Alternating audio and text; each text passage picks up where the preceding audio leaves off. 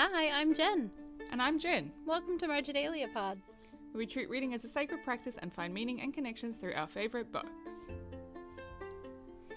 I would like to begin by acknowledging the Guringai and Darug people, traditional custodians of the land where I am recording today, and pay my respects to their elders past, present, and emerging. I'd also like to acknowledge Mana Whenua off to Awa Kairangi where I'm recording today.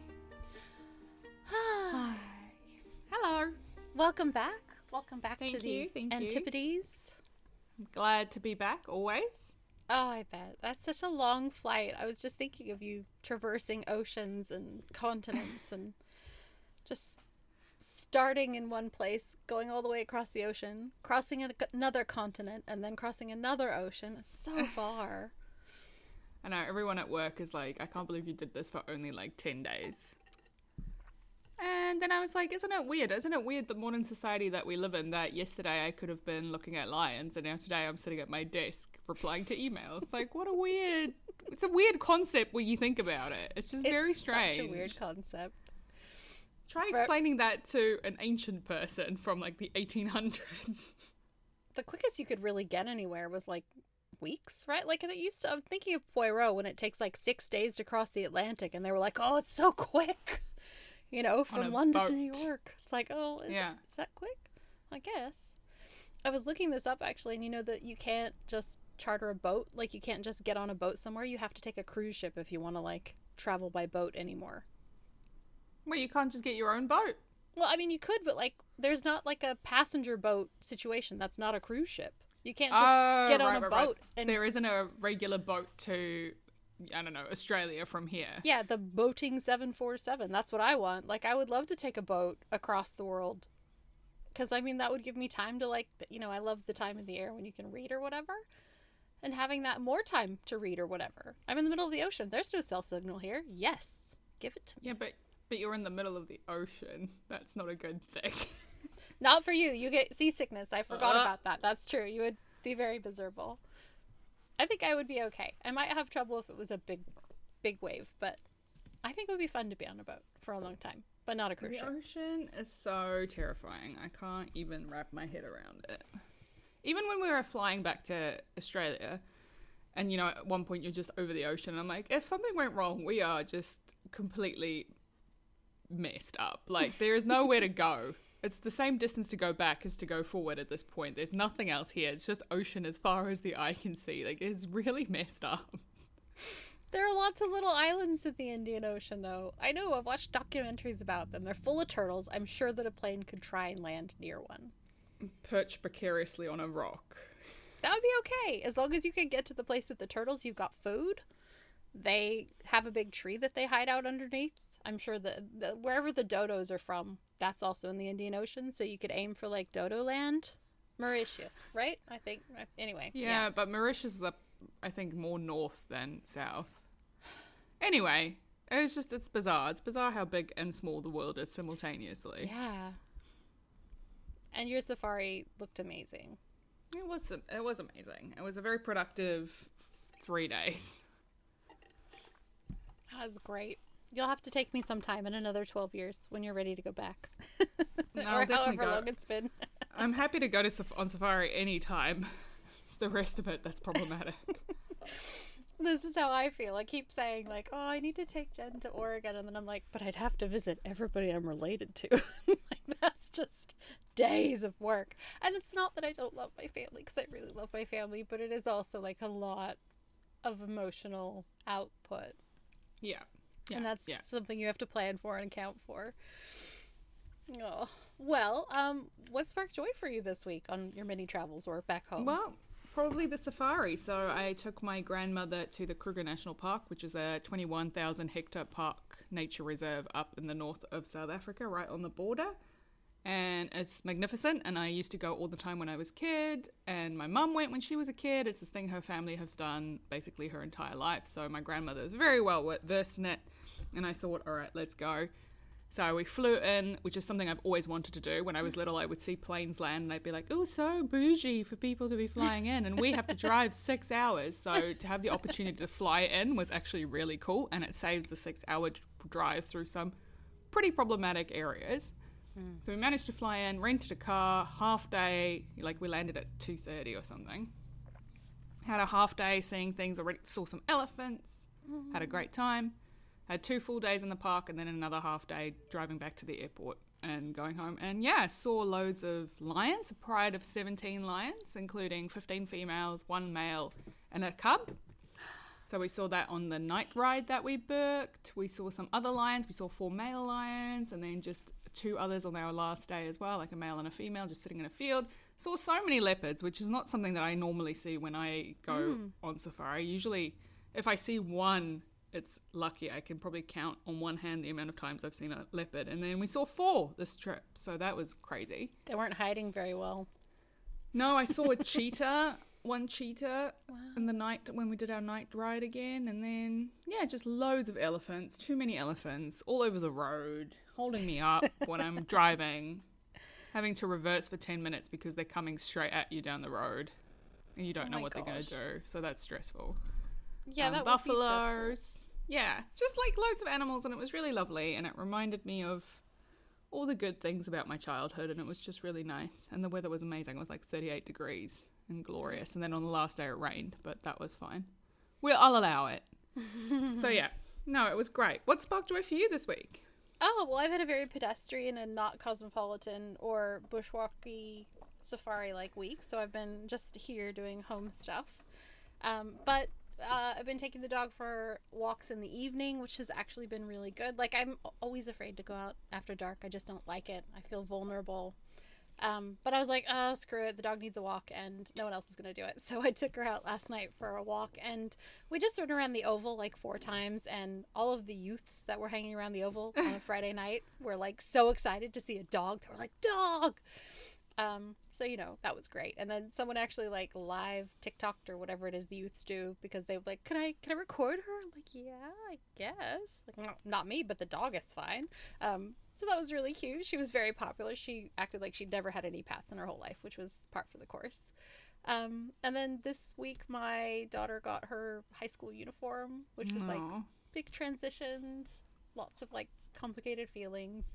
Uh, she was taller than the lady who fitted her. Let's just put it that way. Like she's gonna be a tall person, and I love that.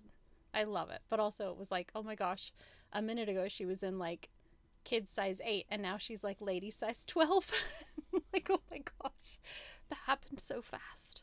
Hmm. Um, and yeah, I've just been organizing some Christmas presents and some birthday presents, which is always really fun. So lots of little Hmm. joys there. You're so good at giving presents. You're like a gift giving elf. No, I try so hard. I really like doing things for people and like fixing things and like, here, let me get you this thing and like, I hope you like it. And I kind of, I'm kind of okay if people don't like their presents, but I also really enjoy giving people stuff. So hmm. hopefully I'm nailing it.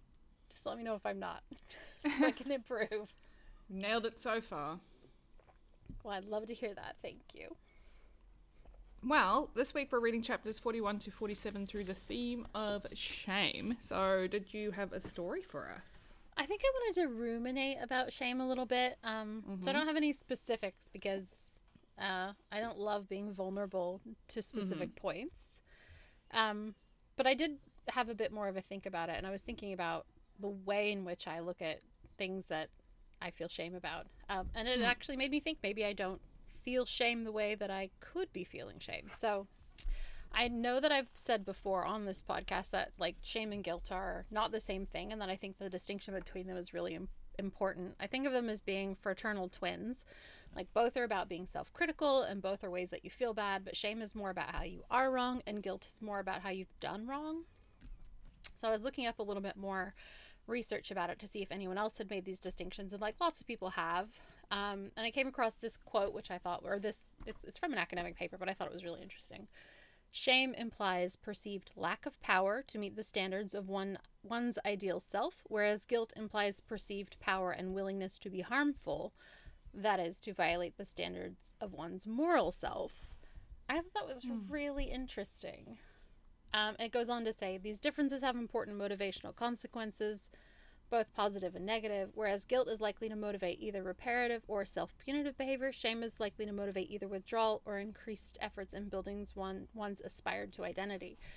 So, this is great because it talks about how, like, shame is about, you know, you, you you lack something. You lack the power to meet the standards of the ideal, and then guilt is about like having the power or the willingness to be harmful, um, or violate the standard. And then like what happens in those cases? They're different, right? So like shame will make you withdraw, or like you'll like try harder to be the better person, but guilt is like, oh, I have to, you know, reparations. I have to restore this, or I have to like punish myself for not doing it.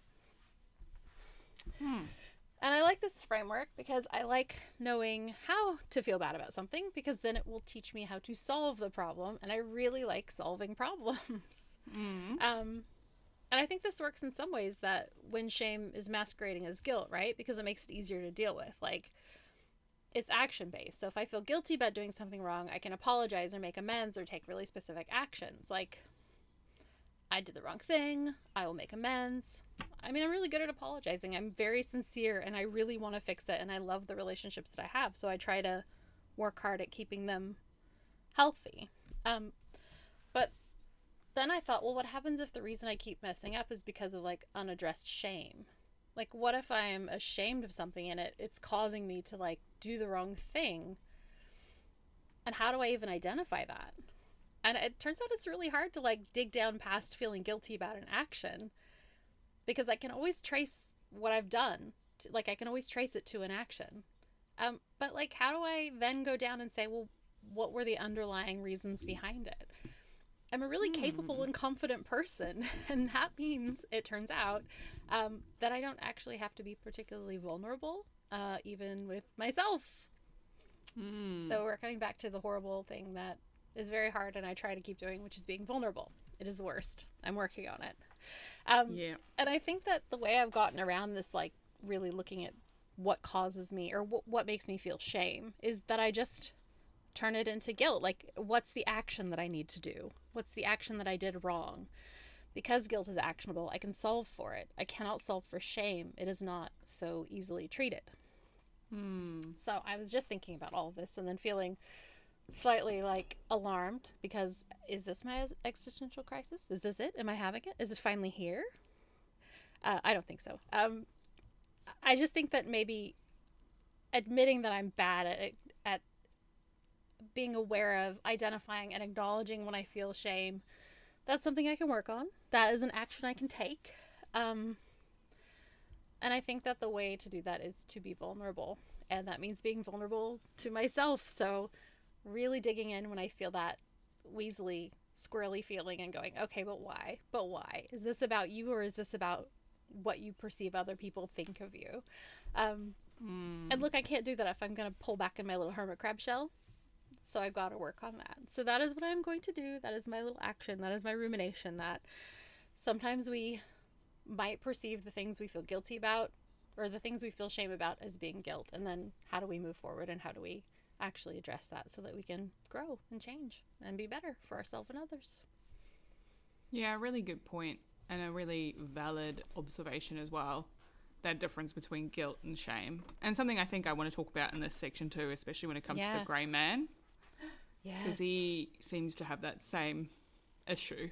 So, yeah, we can talk about that. I'll do our chapter summaries and then we can Oh, yes, crack into it. So, in this section, Gwenllian wakes up from a nightmare of knowing her mother has been unmade and attacks Artemus, who retreats into Blue's favourite beech tree. Adam and Ronan dream together and find a disease and death in Cabeswater. First, the corpse with the White Knight Terror, and then the body of Ronan's mother, Aurora. Gansey, meanwhile, has taken Henry and Blue to lunch with his parents. They find Gansey's friends very charming. Helen lambasts Gansey for selling out to Headmaster Childs, reminding Gansey that his mother's election is possibly on the line. The Gangsey is reunited to support Ronan. Blue finally gets to talk to her father, who tells her the story of the tree lights and tells her finally how they can stop the demon by a willing sacrifice along the corpse road. Boo. So yeah, big boo. um, yeah. So just to return to your point about guilt and shame, because there's this Yeah. bit on page three fourteen where the Grey Man and Maura are going to the barns because he's looking for the third Laumonier brother, yeah. and they find Ronan and Adam asleep and vulnerable. Well, not asleep, but you know, scrying and vulnerable. In the dream space. And he says, he m- makes this remark about why he feels a responsibility, and he says, page 314, but it was precisely because he had killed Niall that he now felt responsibility and guilt in the howling corridors of his heart. So I feel like there's like there's an element of shame for his past, but the Grey Man has always been so detached from what he's doing, right? Like he is very good mm-hmm. at his job. He just does the job. He even goes into the section to say that he doesn't even know how he really became a hitman. It's just something that he did, right?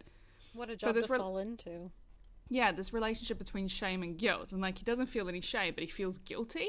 And I think in the same way that you just described the fact that you haven't interrogated that feeling enough to for it to be shame, I feel like he hasn't interrogated his past enough for it to be shame. Mm.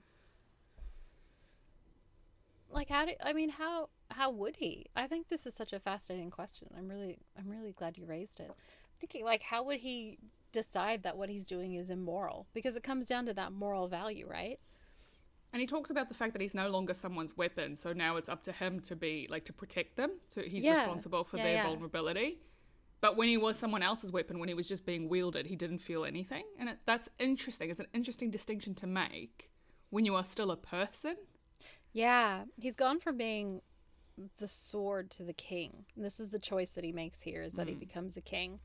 Um, and it's echoed so beautifully at the end of this section when Gansey is like, I know what I have to do. And it's like, oh, here's another king. I hate this. Okay. Um, but yeah, like the, the, it's not the right term exactly, but like the objectification, like he turns himself to an object.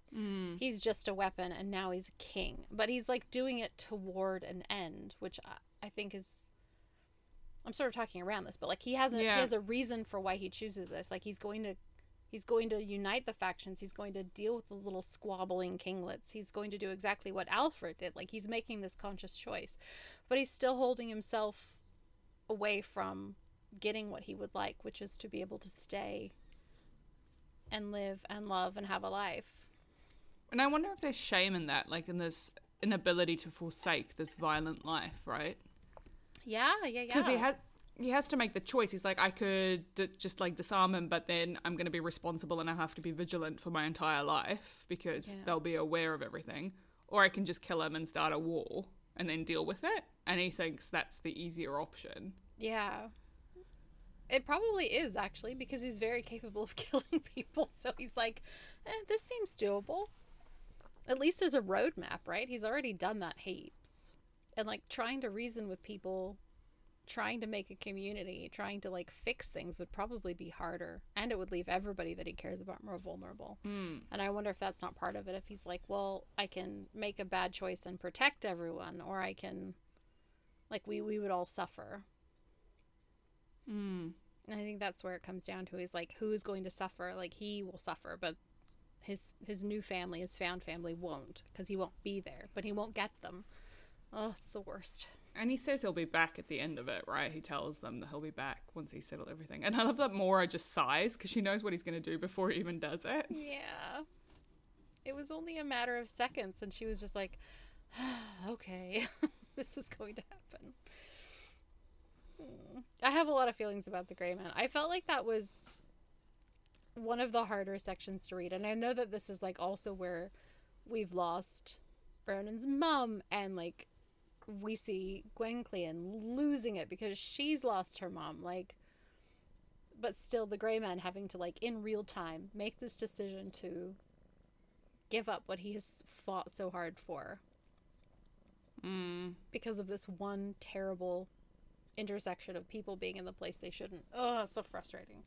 It is frustrating. But also, it's good storytelling. I mean, like, Yeah. it, it would not be okay if it were neatly wrapped up. We'd be like, well, that doesn't seem right. Yeah. And speaking of Gwenllian, right? Like, I feel like mm, she's not mm-hmm. ashamed of anything that she does or what she feels, but she thinks Artemus should be ashamed of himself and the way that he behaves. Absolutely. That's that's huge. Like we dive into this chapter and she's so scathing of his cowardice. Like the thing that gets me is at one point on page 292, you know, she says, "My mother was a tree and she's dead." Gwenllian snap. This is to Blue. Your father's a tree and he's a coward. You're the unlucky one. Like she thinks it's more unlucky to have a coward who's alive than a dead and noble parent. Like, wow, that is a huge amount of shame that she is putting on this person. I also love that she says on page 289, you know, this coward magician hiding in this closet, having killed everyone through his inactivity. Like, that to mm. me is such a big moment because I feel like so many people who are not, you know, people aren't inherently evil or anything like that, but people often do bad things through inactivity. By doing nothing, you are also being a coward. Like, that is not, opting out is not really an option when you live in community. Yep. Yep. Yep. 100% true. Um, I find this really frustrating now because that's a lot of the rhetoric going on, like, especially with the ongoing uh, activity in the Middle East, shall we say.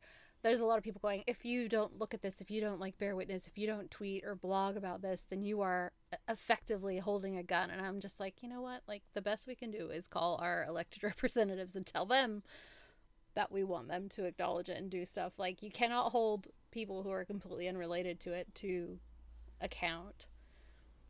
It's one of those things where people feel like they have to do something, so they spit out vitriol in order to get other people to feel bad so they can feel justified in feeling bad, if that makes sense.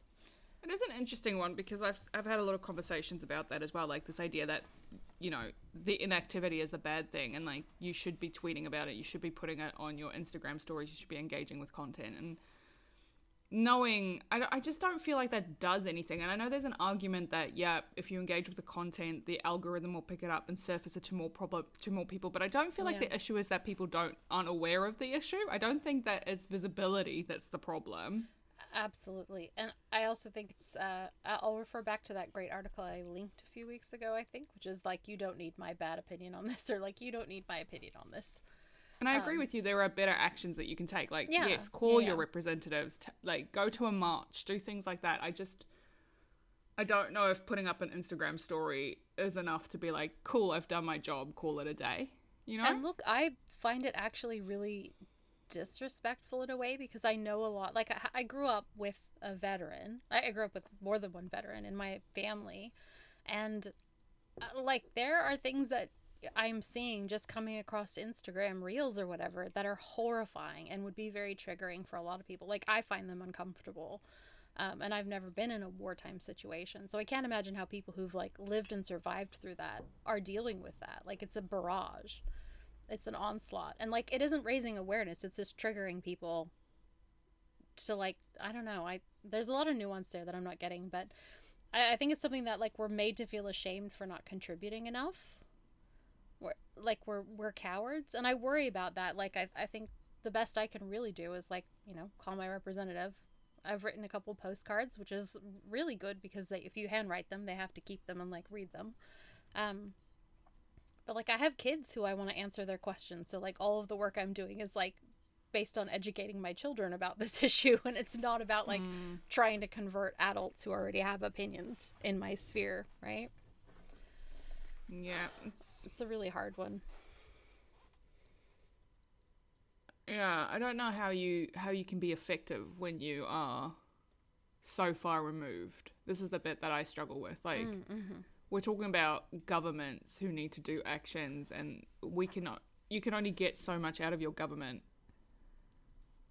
I don't know. I don't know how you affect change when you are just an individual in a country that has nothing to, that has no skin in this game. Like essentially, like if Yeah, you're an. American, by all means, like your country is very complicit Oh, in yeah. what is happening. Like you have donated For sure. billions of dollars to fund a military power.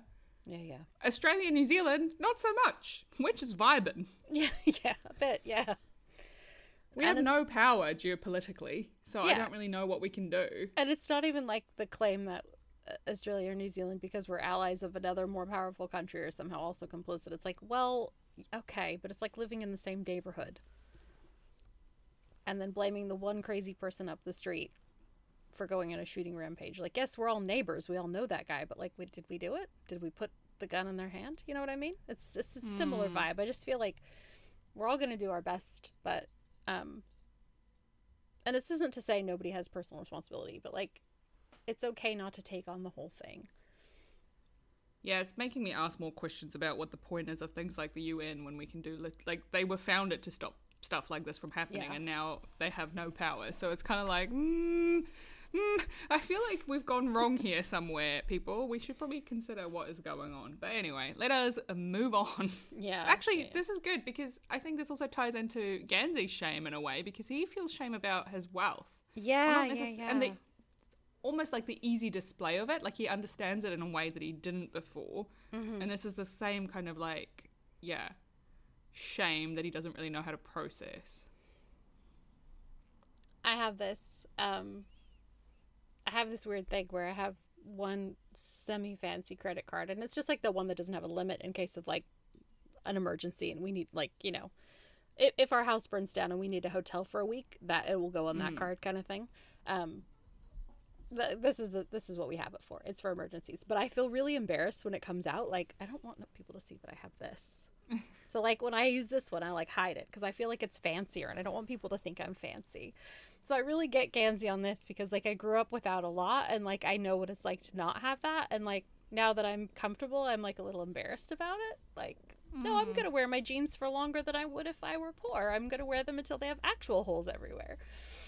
Um, but I liked the description of how Gansey's house, like, to him before he had met Blue or Adam, he would have just thought it looked austere. But then after having met them, he's like, "Oh, it's it's not that. It's like everything, every object they have was exactly right for its purpose, and that was what money did. Was it, it gave you exactly the right thing you need." And Yeah, he describes it. a lot. Yeah. He describes it if everything was aesthetic, that is what money did. I'm like, that is so true. Like, it's just so true. Because I think you're more likely to hoard as well when you're when you don't have money because Yeah. like you are not going to throw mm-hmm. something out because what if you need it? You you can't replace it. You can't just go out and buy another one. Like this is the problem with minimal, minimalism right? If you watch any of those minimalist shows on Netflix they're like yeah throw out your can opener. Throw out everything you haven't used in 3 months. If you need another one just go out and buy it. I'm like that is unhinged. That's like that is terrible idea. capitalism gone mad That is the worst kind of nonsense. I actually remember um, thinking that there was a, there was something. This was probably a, a deep shame of mine for a long time, thinking that there was something wrong with me that I couldn't save money, um, and it did come down to shame because I, I was actually so used to not having a lot of money that whenever I got a little bit more, I was like, I have to turn this into stuff, and apparently that's really common if you grow up like borderline poor which like i grew up without i mean there were lean years there were good years but i grew up without enough to know that money was like a thing i had to worry about my whole life. Um, whether i do or not now i still worry. And uh, a lot of people convert their money into stuff because you have stuff forever but money will go. And so like whenever someone's like oh they shouldn't have an iphone they're poor i'm like no they turned that money into stuff and that stuff's going to last a long time i get it like I have no problem with that. I understand why you would get the nice thing because if worse comes to worse, you can sell that. But like you have it while you have it. I kind of had a little bit of this when I was just on holiday because with the conversion, the, con- the you know exchange rate, I just have more money than my family, and my family are not particularly well off, but they, they do fine. But you know, whatever, they're not rich. And so, like, my aunt was saying, you should pack this and take this on like safari with you, and we can do this and we can do this. And I'm like, it's fine. I'll just buy more when I get there. I'm like, I can buy all this stuff. I don't mm. need to take it with me. I can just buy it. But that is a privileged position to Yeah, be yeah. able to think that, to be like, yeah, that's what money does. It gives you that option. Yeah, it's a cushion. And it's interesting because you see Blue thinks it's shameful as well when you just don't respect the value of things. Like she Yes. calls Gwenllian out for breaking the door. Like she's Not doors for like cost money. nearly murdering someone with a lamp, but like doors cost money. That's what she says. That one got me too. I was like, oh, yep, that's 100% the reaction I would have. Like, oh, where are we going to get the money to fix this? Yeah. Not is the person inside that cupboard okay, but like, oh gosh, this costs money. This is going to be money that we'll have to spend. Yeah. Everything cats costs being- money. Now your cat's being naughty. Well, they're okay. They haven't brought anything in. She's just playing with a toy. That's I'll allow that. That's permitted. Mm. I ordered a laser pointer today for the first time in uh, my adult life. And so, For the cats. yeah, and my daughter's already absconded with it. She's like, "Oh, thanks, mom." I'm like, "Hey, that was my toy to play with." so that If can I sit bed. exactly here in the morning when I have my coffee, the sun comes in through this window to the left and it catches my phone and it ca- casts a reflection on the wall, which Hmm. I never knew until we had kittens because they're very interested in chasing The this little reflection. sunspot. That's great. very cute. Is there shame in that bit where Gansey remarks about Henry, right? And he says that Henry passes a test that Ronan and Adam always seem to struggle with. And I, I don't think that's, I, I don't mean in the way that Gansey is ashamed of Ronan or Adam, but maybe sh- shamed for the sense that there is a test at all. Like there is this thing that these people are being put through. I I think it's yeah, uh, yeah. And look, I think that he's even cognizant that Blue might be passing it in one way but not another. Mm. Like he's very aware. Like he's more aware now than he ever was. Uh, it's like he went from like I don't see color to like being super woke circa 2014. I don't know how else to explain it. Like, like things like that, but for wealth, you know. And so now he's feeling really squirmy about it. And I do think I think it's kind of a relief in that maybe he's ashamed of the relief that it's so easy for Henry. Um, and then like Henry's trying to help him out a little bit, and he's like, "Oh, good, I've been rescued." But then he feels bad because Blue was stranded. But then his dad comes in to rescue Blue, which I really love. I love that he's so sensitive and is just like, what's that great? Uh, uh, Gansey had been rescued. Blue had been stranded. Mr. Gansey saw it, and he caught the ball even before it hit the ground. I would love to read something from you, Blue, on growing up in a house of psychics. You could go academic or you could go memoir, and either way, it would just be fascinating. You have such a distinctive voice, even when you're speaking. And that is such a beautiful compliment and so thoughtful and so like generous. And I was just like, Mr. Gansey, that's really nice. Like I was I was feeling really proud of him. And I love that Gansey was like awkward and his dad fixed it. It was just really beautiful. It was nice. Yeah, the Ganseys are really good at like wearing that politeness. Like they never want anyone to feel uncomfortable or Yeah. that they don't belong, right? Even when they're judging, they're still not going to let that show because they just have this veneer of politeness. And I think they struggle with Ronan and Adam because neither of them are willing to play that game. They would Oh rather gosh, them be that is uncomfortable. exactly it. Yeah. yeah. Well, Adam feels like it's all a charade, so he's carefully polite, but he's so distant you can't reach him. Mm. And Ronan's just not interested. Yeah. I, I love the shame that Gansey is feeling, realizing that giving Monmouth to Headmaster Child's probably not the right idea. I love that he's like aware of all of it, but he still couldn't sleep until he had actually done it. Yeah, I love that connection between like there's a, lot, a strong connection between Gansey and time in this section. I thought like the sense that he's running out of it, right? And like that whole blackmail blackmail thing, and realizing that he's finally realizing, realizing as you did last week mm-hmm. that Ronan doesn't need this. It's not Yeah. about dragging him kicking and screaming along. He just genuinely doesn't need it. And he says on page 305 he had been wrong about a lot of things, and it was too late now. Time was running out to fix them. Mm-hmm, mm-hmm. He can't waste time on like relitigating these decisions he's made. He just needs to he needs to forge on. He needs to c- crack on and keep going forward. But I'm so proud of him for being like, okay, this sucks, and I'm really glad that someone knows. Like, he's so glad that Helen has called him out on it because he was very. It says he was lonesome In the secret, in the yeah. secret. Yeah. I love the connection between Helen and Gansey. Like she knows something is wrong. Like she gives him that hug even though they're not huggers. Yeah, and he's like, "Oh, I'm gonna cry." I'm like, "Oh yeah, I've, definitely been in that position before." Please don't be nice Mm. to me. I will evaporate. I will dissolve like Amelie in the movie Amelie. Yeah. And then we have to contrast Gansey's feelings of shame and his family and how interconnected that is with Blue and how she's absolutely not ashamed about her family at all. She's just like happy to talk about them. She's yeah, Blue's amazing, and I love that. I love her approach of that too. Like she doesn't go into the like, yes, I believe it. Yes, magic is real, but she like kind of modifies it for them in a way that's really, I don't know. Like she knows her audience, and I think that that's kind of good. But I think then later on, you know, we get a little snippet of how she used to try and force her connection to being psychic. Like she would try it with the cards and all these things. And I wonder if there isn't a bit of shame at that, like past Blue feeling shame for not being psychic and trying to hmm. like make it happen. And now maybe feeling shame for having behaved that way, like having put that much effort into doing something. Or maybe just shame that she never was. Because she even talks about how when she's trying to get Artemus out of the beech tree, that she hadn't had a hope for so long, but she'd let herself believe that, like, maybe this time she would get a result. And, like, I think there's a bit of shame in, like, oh, of course. Oh, you're getting kissy, little kitten kisses. He comes storming in here because they, they've got outside access now. So they run out, then they spend time, and then they just come running in every now and then to check that I'm still here. Oh, Yeah. Anyway. that's all right. It's good to be loved. This one's very needy, aren't you? Yeah. Apologies for all the jingling on the recording. I get it. I thought it was cute. I left a bit in. Um, I think Adam is curiously without shame in this section. I actually Even have though a s- question for you about this. So yeah, but go on. Because I think there's so much of his held beliefs that are thrown out here. Like he misses class. He Hmm. calls in out of work. He calls in and says he's not coming in. These are things he would never have done previously. Yeah. And then he has that whole thing about leaving the state. He's like, "Yeah, I'm leaving the state," and he's like, "But he's no longer thinking about never coming back." Yeah. I love it. and that. how like that is linked to the peace he finds at the barns and with Ronan in the same way that Gansey spoke about how he felt when he was with Blue. Like I can sleep when I'm when I've spoken to her.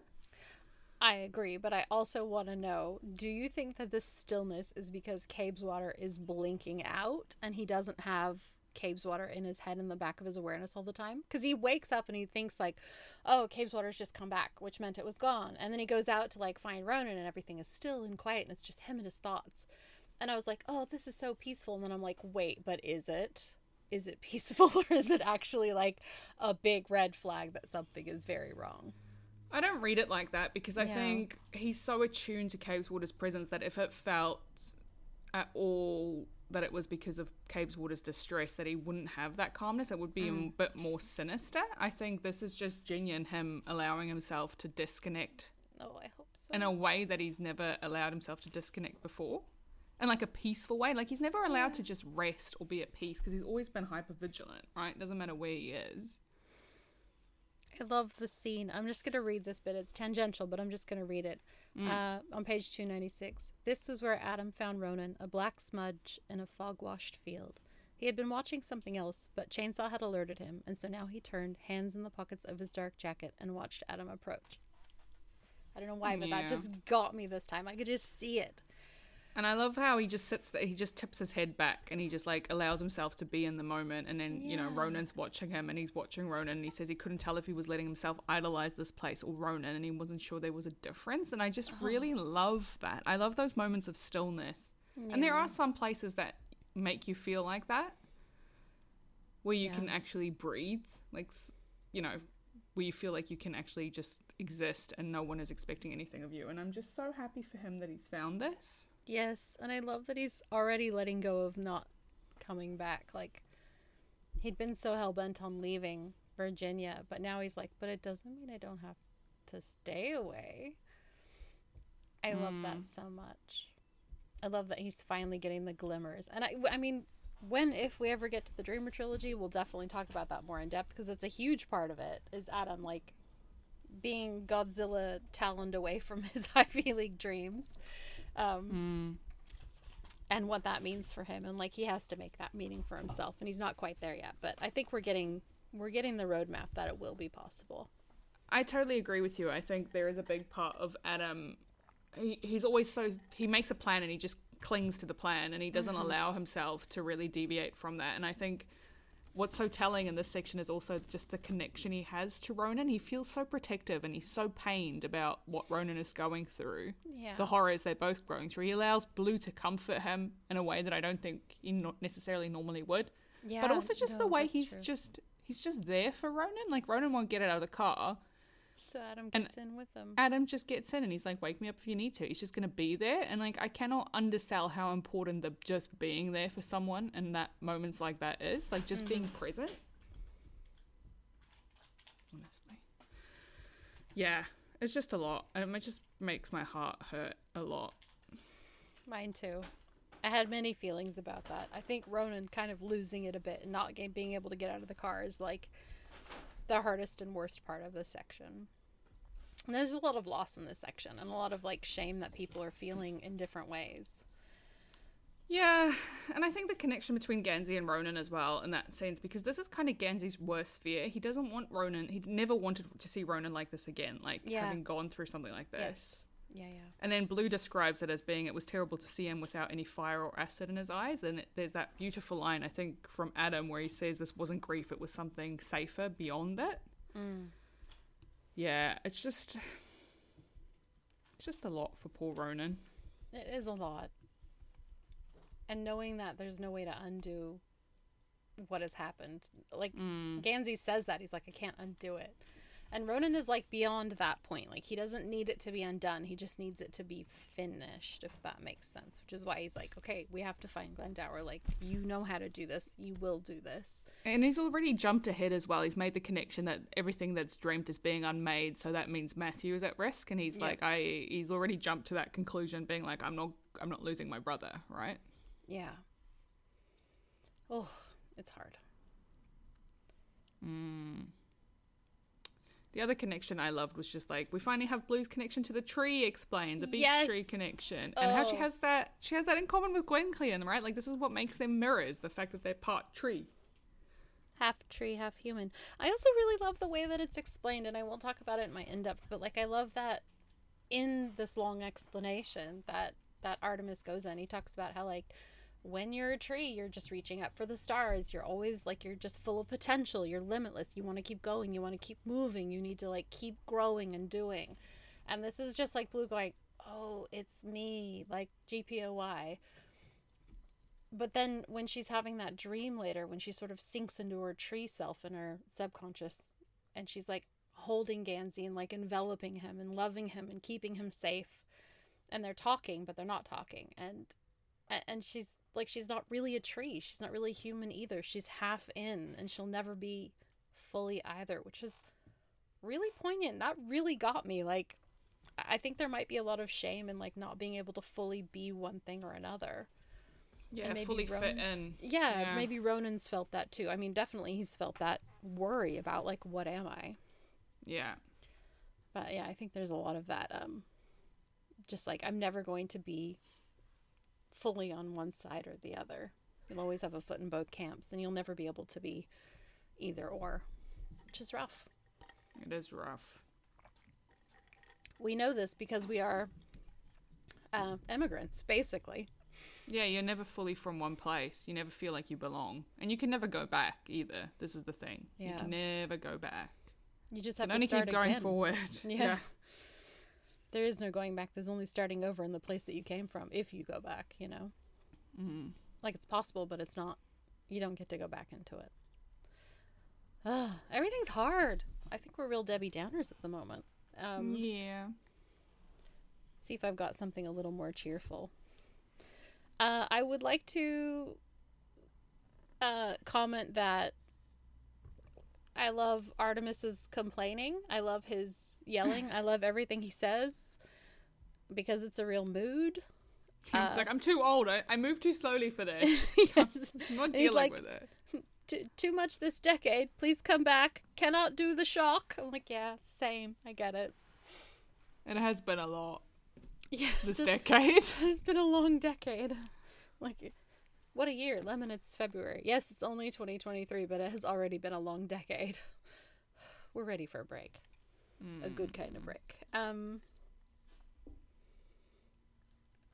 and I actually really love Gwenllian's scathing estimation of Artemus. I love that she just is so angry with him. Like, he had been advisor to kings, and I also love that she kind of gives a, a bit of a compliment to Blue by saying, Here was Artemus's little daughter. He did not deserve her in any way. I was like, Yeah, because Blue is amazing. And like, whatever Yeah. Artemus is, I love that Gwenclean is aware that Blue is amazing. Mm. So that was a bit nice. I'm like, Oh, she likes her. You would never know, but she does like her. Yeah. Um, and I also like that Adam is. We talked about this a bit, but I like that he's kind of interrogating his own experiences and he's looking for something to be ashamed about and he can't find it. Like that is such a nice and new feeling for him.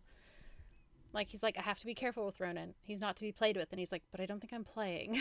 like he's trying to find the thing that's wrong and he can't because it's actually right and good. And And I he has that. spent so much of his life being ashamed. And for him to not have that weight is just beautiful. I think this is a big core of why I am both so hard on Adam and so sympathetic toward him is because I feel a lot of the same. Like, I echo a lot of that. Yeah. Like, that wanting to be enough, wanting to be seen as enough, wanting to be seen effortlessly is more than I am, more than I feel I am. Hmm. That's okay. I think that's all I had for shame and connection. How about you? Yeah, me too. Any tangential? Um, just a bit about Adam finding Ronan in the fog washed field. I love that. Um, I love that Blue as a tree is like giddy and joyful and happy. And I then love that she offers we could just stay here and Gansey says, I love you, Blue, but I know what I have to do. I don't want to, but I know what I have to do. It's like, oh, he said it and also like, oh, I can't deal with it.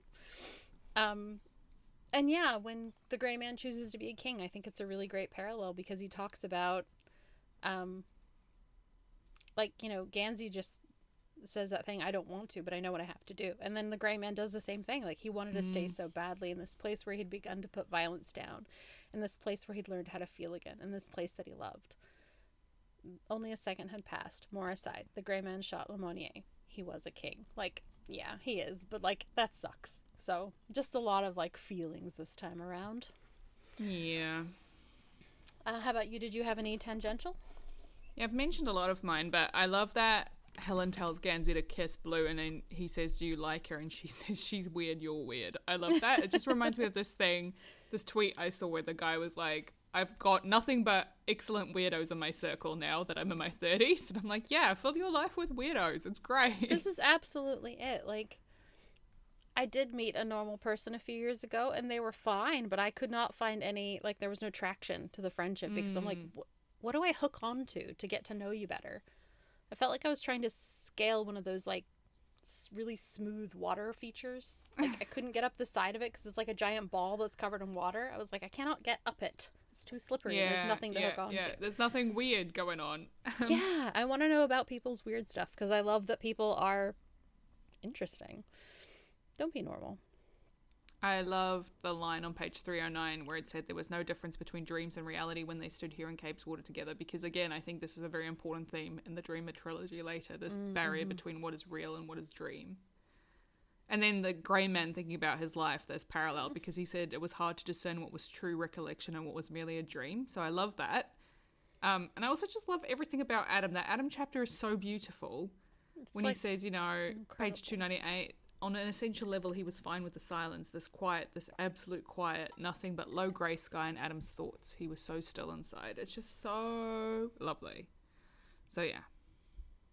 That I was can't it. imagine being somewhere where you can't hear the birds, but that could just be Australia has ruined me. Like like the birds here are so loud. Not even a weather event can stop them.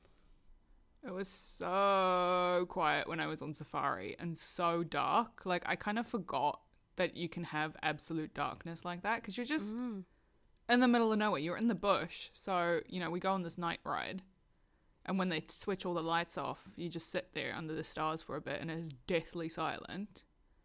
So you could see the stars, but I mean, and then, yeah, you just hear like an elephant in the distance or like a lion roaring in the distance. And it's just like so quiet and beautiful and amazing. I love that. I would go crazy. My tinnitus would just be like, here I come. Yeah, I mean, I have that as well. So it's just a constant low level humming in my ears, but I'm used Yeah. to it now. yeah, yeah. That's just life. Yeah, yeah. I my husband has been dealing with some sensory issues, so we've been trying different like ear earplugs for him. And the like really good ones were worse because they let in no noise, so the tinnitus was just like, "Hey, I'm here. It's my time to shine." And I was like, "Okay, we'll get you the slightly less obstructing ones." I got some ones f- called Flare, that's the brand, and I got the night ones, and they mm. just so they're really good for sleeping. Like they're not made for tinnitus, but they just like are really good at just dulling the noise a little bit. So I oh, found them really useful for nighttime. Oh, that's good. Yeah, yeah, we should put a link. I'm just using Loop because I like that they have lots of colors, and I I have like six pairs now. I just buy like they have a special edition ones. I get a couple, um, and I've just got them in every handbag. I've got some in the car. I've got them anywhere we might be where somebody needs headphones. I've got some earphones. I mean, yeah, earplugs. But yeah, it's good to not have to listen to the noise when the noise is too much. Yeah. Um, I think that was all I had for tangential. Um, did you have an in depth? Yeah, so my in depth is actually related to one I just mentioned. So it's when the grey man is thinking about his past and thinking about hmm. how he sort of just fell into being a hitman and he couldn't really remember how it happened. Like he couldn't remember that memory. He could remember his life as like a lecturer and then he can remember the Greenmantles, but there was no sort of in between. So on page 313 it says, It was hard to discern what was true recollection and what was merely a dream. Back then, he'd strung one grey day into another, and it seemed likely that he had lost weeks or months or years to this foggy dissociation. So I think it, it links to our themes because it's this connection, like the struggle to make connection to the disparate parts of your life. Like you don't know how one thing led to another. You don't know how you became the person that you are, and you you struggle to make that connection in the way that he can't connect these things. And also shame because I think there is a level of like shame and not knowing and not being able to piece that together and not being able to, especially someone as competent as the grey man. I think there would be a level of shame in not being sure how you ended up on the path that you ended up on because you want to be, I guess, more wholly, fully yourself in a way. Um, weirdly, what it reminds me of is the second Twilight book. So, Oh. New Moon. One of the reasons I really connected with Twilight as a series and particularly really loved New Moon was because you have that section after Edward leaves where it's literally just da- like it's just month names on empty pages. Yeah. So I think it's like March, April, Feb, whatever. It just goes Yeah. through the months, and it's like pages of months and nothing in them. And I know a lot of people are really scathing of that because they think it's very dramatic that she goes into this spiral because a boy leaves. But that is besides the point. Because to me, it was the most accurate representation of what depression feels like that I had ever seen in my life. Yep. And at Yep. that point, I was a 19 year old kid, I think, when I was reading it. I had just experienced this myself. So when I've, I think I've mentioned on the podcast before, when my family moved from South Africa to Australia, I really struggled. So I was 14. Mm. I have no recollection of that year. So it would have been year nine of my high school career. I don't know anything. I've got friends from that time. I've got photos from that time. But if you asked me what happened in that year, I could not tell you. Yeah. I completely dissociated. I lost complete months of my life. I don't know. I don't know. And that's what I had to do to cope because I was so depressed and I didn't want to get out of bed and I was really struggling and I was just going through the motions. And so there is nothing there. It's like your mind tries to protect you, I think, in a way that it's just like, that's not important. We just won't bother forming memories right now. We just have to keep you alive. Yeah. Survival mode. That takes priority. Yeah, and so I think it, seeing those chapters in New Moon felt really powerful to me in a way that it never had before. Like I didn't know that there was another way, like that other people had felt this thing, that there was a, a, a commonality there. And there's the same with this when he says, you know, he felt like he had lost weeks, months, and years to this foggy dissociation because that is what happens. You just have no memory of these horrible things that happened to you and you can't piece it together. Yeah.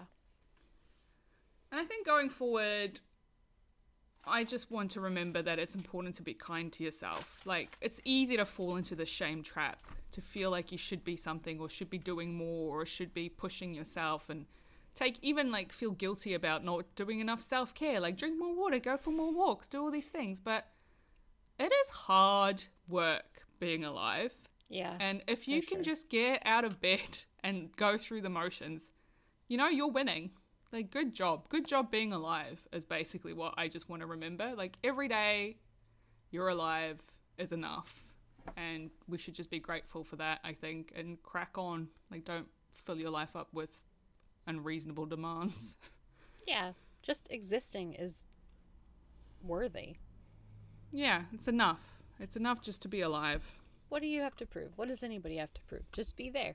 Just be who you are. And like, I don't know. We have house rules, and I talk about them all the time because they're really brilliant. But be kind, be safe, be your best. That is like it. That's the whole point. That's just that's the whole thing. And sometimes your best is like, I got up, I brushed my teeth, I went back to bed. Hey, you did a thing. I'm so proud of you. If that's all you could do, that was your best. Yeah, and like Here I've said it. before, like we had a coach come in when I still worked at a, uh, for a rugby team. We had a coach come in and he talked about how he says to the players, you just have to give hundred percent, and hundred percent is every day is not the same. Maybe you only have ten percent to give, so just give hundred percent of that Mm-hmm. ten percent, and that's still enough. And I'm like, this is amazing, and I dined out on that advice for a very long time afterwards. Let me tell you. I love that. But I think it's good. I think it's good advice to be like, I can only do forty percent today, and that is enough. Yeah, yeah. I mean, we our only metric for success is ourselves, right? So we are really just working off of what we expect of ourselves. Well, what was your in-depth marginalia? Uh, so mine is when Blue is talking to her dad, Artemus.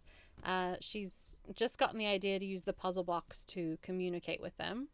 And she tried several things, and then he didn't come out of the tree. And then she said, "Well, anyway, I've loved this tree for longer than you, and I have my I have more claim on it." And that's when he decides to come out and start talking to her. And he's explained to her at this point, like he starts at the very beginning, like of time, and he's explained to her about um, like whales and what it was like, and how there were trees that could be tree skins, as he puts it. Um, but then there was fire and the the farms, and, and there just weren't as many trees. But um, at one point, he explains that he can become a tree, and she says, "I don't understand." And on page 326 blue was not uncomfortable because of the truth of him. She was uncomfortable because the truth of him suggested a truth in her. And i really picked up on this this time i think because it, it gives blue this sort of explanation like this oh that's why moment. So she's always felt vaguely ashamed of not being able to fit in right? Like she's struggled with her peers at, at the high school that she attends and like she feels this great regret that she didn't get to know henry in the beginning of her high school years because it would have changed everything and like you know she's never fit in at school. She's the only non-psychic in a family of psychics and we've just earlier in that section heard how she like tried really hard to make it happen for herself. Um, and she's always felt like there's this life that she wants to have or participate in and she's always going to be outside of it. And she also feels a lot of shame i think about wanting to leave her family. Like she's afraid that wanting to leave her family says something about them but it, it doesn't but she mm. like feels bad about the fact that she does want to leave. So here she gets this person who tells her like no this is what it's like to be a tree light like you are full of potential. You are always reaching for the stars. You you love the world. You love what's in it. Like this is just a normal way to be.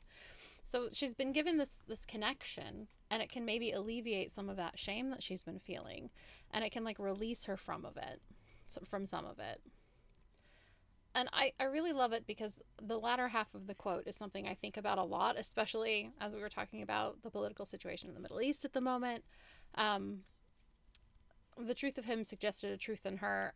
I, feel like this is really good to remember because of all the bad things that are happening in the world, we are all still people and we are both affected by and also capable of monstrous things.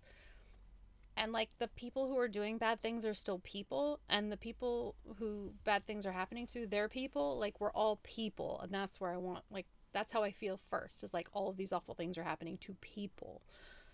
Um, and so like I just, we can't demonize or other people for doing things that are monstrous because we're all capable of awful things. We just have to keep like moving forward.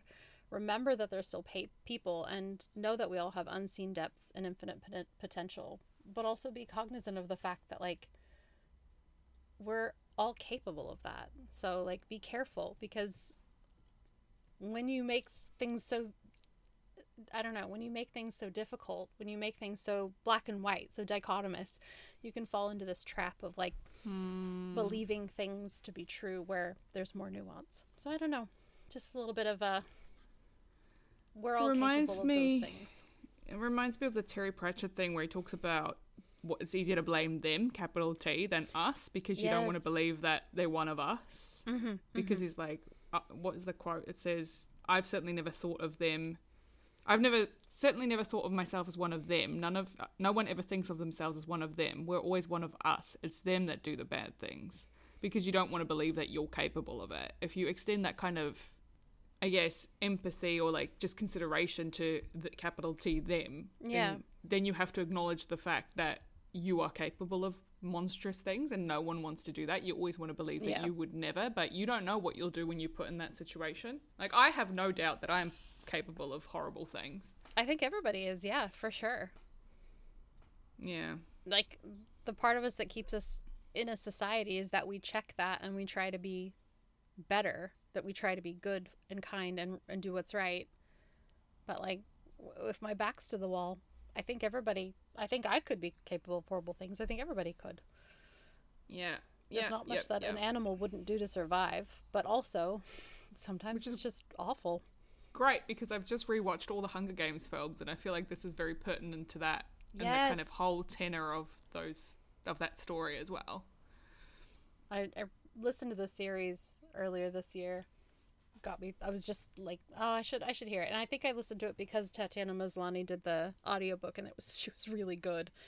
Um, yeah, highly recommend that too. It's very, very good timing for that. So, did you have a character you'd like to spotlight? Yeah, I really want to spotlight Blue this time around. I think hmm. it's hard to not be able to fit in. It's hard to feel like you have an answer, but it doesn't actually change anything. It's hard to have to go to lunch with your boyfriend's posh parents. and like all of this stuff is hard. And then, you know, your dad turns into a tree like he does. That's fine. It's just really hard. And I just want to give Blue like a really big hug because yeah, she needs a hug. Hmm. How about you? Who do you want to spotlight this time? I'm a broken record, but I'm spotlighting my boy. I'm spotlighting Ronan because yet again, finding a gruesomely murdered parent. I just, can't. I can't deal with it. I just can't deal with it. And then him waking up just covered in blood and gore and just Yeah. this horrible thing that he had to witness after he'd already witnessed his dad similarly horribly beaten to death. I just I can't. I can't handle it. It's a break. Um, Yeah. And on the back of that, can I just say I love that the first thing he did when he saw Orphan Girl was to pick her up and tell her, You did so good. You're going to be okay. It's okay. It's fine. Like, he hadn't even seen why she was bloody and he was like comforting her. I'm like, This is peak dad energy. I know, and then Adam is like he felt pained watching him hug her, and I'm like, you guys, kind of wait till you've got your little farm going. Figure it out. We love it. yeah, Oh, um, do you have any homework for our, our listeners? yeah. So uh, I went to see Frank Turner in concert last night. So if you're not familiar with Frank Turner, he does like punk folk sort of songs. They're great. They're great for the current climate. Um, I highly recommend giving him a listen. Uh, I just started watching the second season of Welcome to Wrexham today, uh, which is delightful. It's like a real life Ted Lasso. So if you haven't watched that, watch that. I watched so many films on the plane, so Yay. many, including 2.5 Hunger Games, and then I finished them when I got home. Um, but particularly, I want to recommend Polite Society, which is a English film starring that beautiful woman from um, that punk show. What is it called? Oh no, I've forgotten. It's okay. Look it up. And I'll edit We Are Lady the- Parts. The, Oh, we Are Lady yes. Parts. Yeah, she's the angry the angry lead singer from We Are Lady Parts. She is one of the leads in Polite Society. It's delightful. So it's like Pakistani, I think, Pakistani family based in and set based in London, and it's really interesting. Very like magic. Well, not magic realism, but like kind of kung fu and weird, but great. Really enjoyed it. And yeah, also watched Renfield, which has got Nicholas Hoult in it playing Renfield, like That Dracula's looked like familiar. a romp. Was it fun? It was yeah, it was unhinged and therefore fun because Nicolas Cage was just like eating up the scenery and Nicholas Hoult. I just. I don't understand what Nicholas Hoult's career is, but you know I'm into it. I am think into X Men his gave choice. him enough money that he could just say yes to whatever he wanted, and so he has been. And like honestly, I think that that's the way to go. yeah, unhinged film. I, I Dan really Rad did the it. same thing. Dan Rad Yeah. did the same thing. He just says yes to whatever looks interesting, right? Whatever weird little thing they want to do. Also, I Um, love a man who can chew up the scenery, so Hmm. I'll have to. And then because I had time just before we landed, I watched two episodes of Star Trek: Strange New Worlds, which is surprisingly delightful. So yeah. Yay! I'm so glad you're on board. I really love that show, and I feel like a little bit crazy about it. So I'm glad you watched some of it. It's so good. Just really random episodic TV. Yeah, I just watched random episodes in season two because that's what they had on the plane. So I had no context, but you really don't need it. You don't need No. context. You can just No. watch it. So it was great. Yeah. There is one that's uh, Lower Decks crossover, which is quite funny. So I would highly Amazing. recommend watching that episode if you get a chance. So good. Did Um, you have homework? I do. So I read a lot while you were away because I was very sad that you were gone. um, but yeah, I read the newest Murderbot. Oh, your fave. I love Murderbot, and like as I was reading it, I was just both like simultaneously like I wish I could give Murderbot a hug and also Murderbot would hate a hug. But like but I love Murderbot so much and I can understand why Murderbot's humans love Murderbot because Murderbot is always trying to do the right thing and it's really hard and oh I don't know. I just had a lot of feelings. So good, go read it. Murderbot by Martha Wells. A plus. Made my life. I might just sit down and reread the whole series if I get a chance this week. Amazing. So good. Well, next week we're going to be reading chapters 48 through 54 through the theme of chaos, which I can certainly feel the chaos descending. Yeah, it certainly feels that way. Yeah, not my favorite, but we'll get through it. All right. Well, I'll see you then. All right, I'll see you soon. Bye. Bye. Thank you for joining us today. Marginalia Pod is written, edited, and produced by us, Gen D and Gen V. We'd love to hear from you. Send an email to hello at marginaliapod.com, check out our Instagram, or maybe dash off a quick review. You can also subscribe so you never miss an episode. Our music is by Scott Buckley, and the logo artwork is by Laura Cato. You can find detailed show notes for each episode and much more at our website www.marginaliapod.com. Special thanks to all the people in our various communities whose love and care sustains us. Without your support, we would be very sad little critters. We appreciate you. And to you, our wonderful listeners, thanks again for being here. We love spending this time with you.